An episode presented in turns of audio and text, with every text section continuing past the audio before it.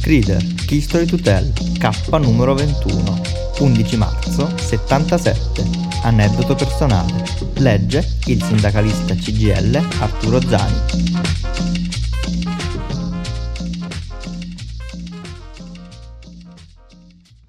11 marzo 1977. In via Mascarella un carabiniere uccide Francesco Lorusso. Sono passati 43 anni, ma il ricordo è ancora forte.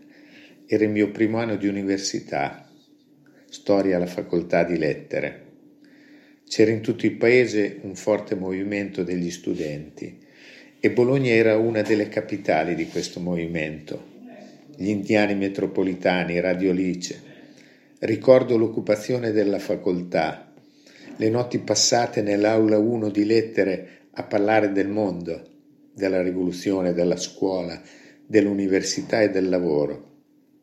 Le poche ore dormite la notte sui banchi di legno. Ricordo le assemblee, i cortei.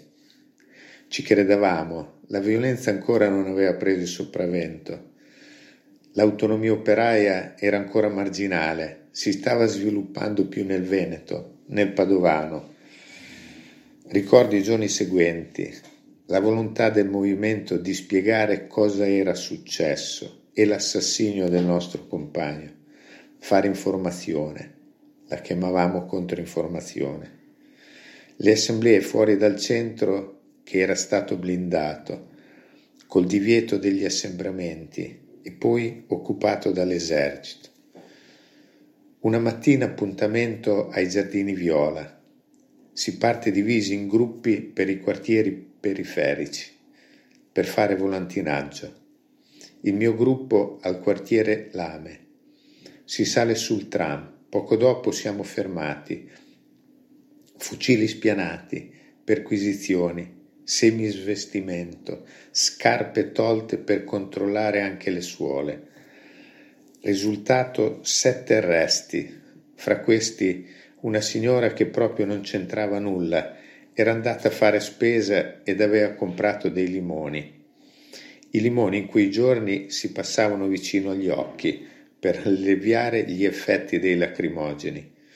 Fra questi arrestati anche il nostro amico Gnaffo di Cesenatico. Quel giorno eravamo insieme. Motivo? Aveva la macchina fotografica. Io fui rilasciato, non avevo nulla di sospetto. Poche settimane dopo il processo per direttissima. Anch'io in aula chiamato a testimoniare.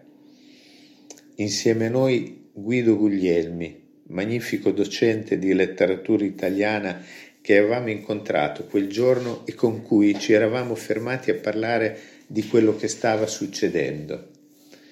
Era voluto venire per confermare la nostra versione e per affermare che non avevamo alcuna volontà di violenza. Il tribunale assolse tutti e ridicolizzò la polizia e gli inquirenti per quel vergognoso arresto e le vergognose false accuse. La morte di Francesco fu per tutti noi un dolore immenso. Fu un dolorosissimo punto di svolta che cambiò tutto lo scenario.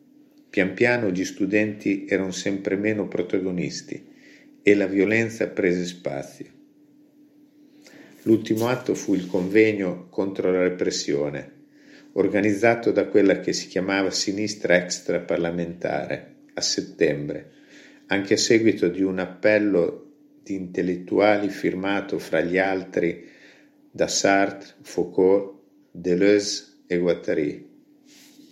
Da una parte c'erano i carri armati, le istituzioni cittadine che non avevano capito, e dall'altra i violenti dell'autonomia operaia che spensero tutto e fecero saltare il movimento che andò in frantumi e degenerò. Noi lì in mezzo.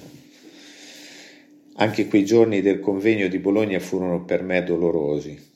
Mi trovai dall'altra parte della barricata i compagni del PC di Gambettola, che erano stati mobilitati in tutta la regione per difendere la città. Ma da cosa? Erano compagni con cui discutevo spesso di politica, alla cooperativa del popolo del mio paese. Compagni coi quali spesso polemizzavo, anche aspramente, ma ai quali portavo un gran rispetto per la loro generosità e autenticità politica. Insomma, una tragedia anche personale, umana e politica. Questi sono un po' dei miei ricordi di quell'11 marzo e dei mesi che seguirono. I ricordi di un giovane ragazzo e studente che credeva nella possibilità di un processo rivoluzionario non violento, che credeva in un comunismo libertario.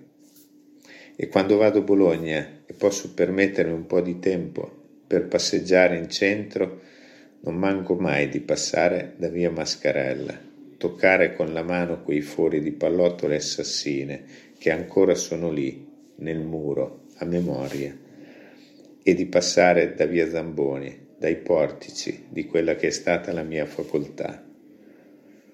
Ma dopo il 77 non fu più come prima. Poi arrivarono gli anni 80, il riflusso, il declino delle nostre idee idee che ancora porto dentro di me, insieme al ricordo di Francesco e al ricordo tragico di quei giorni.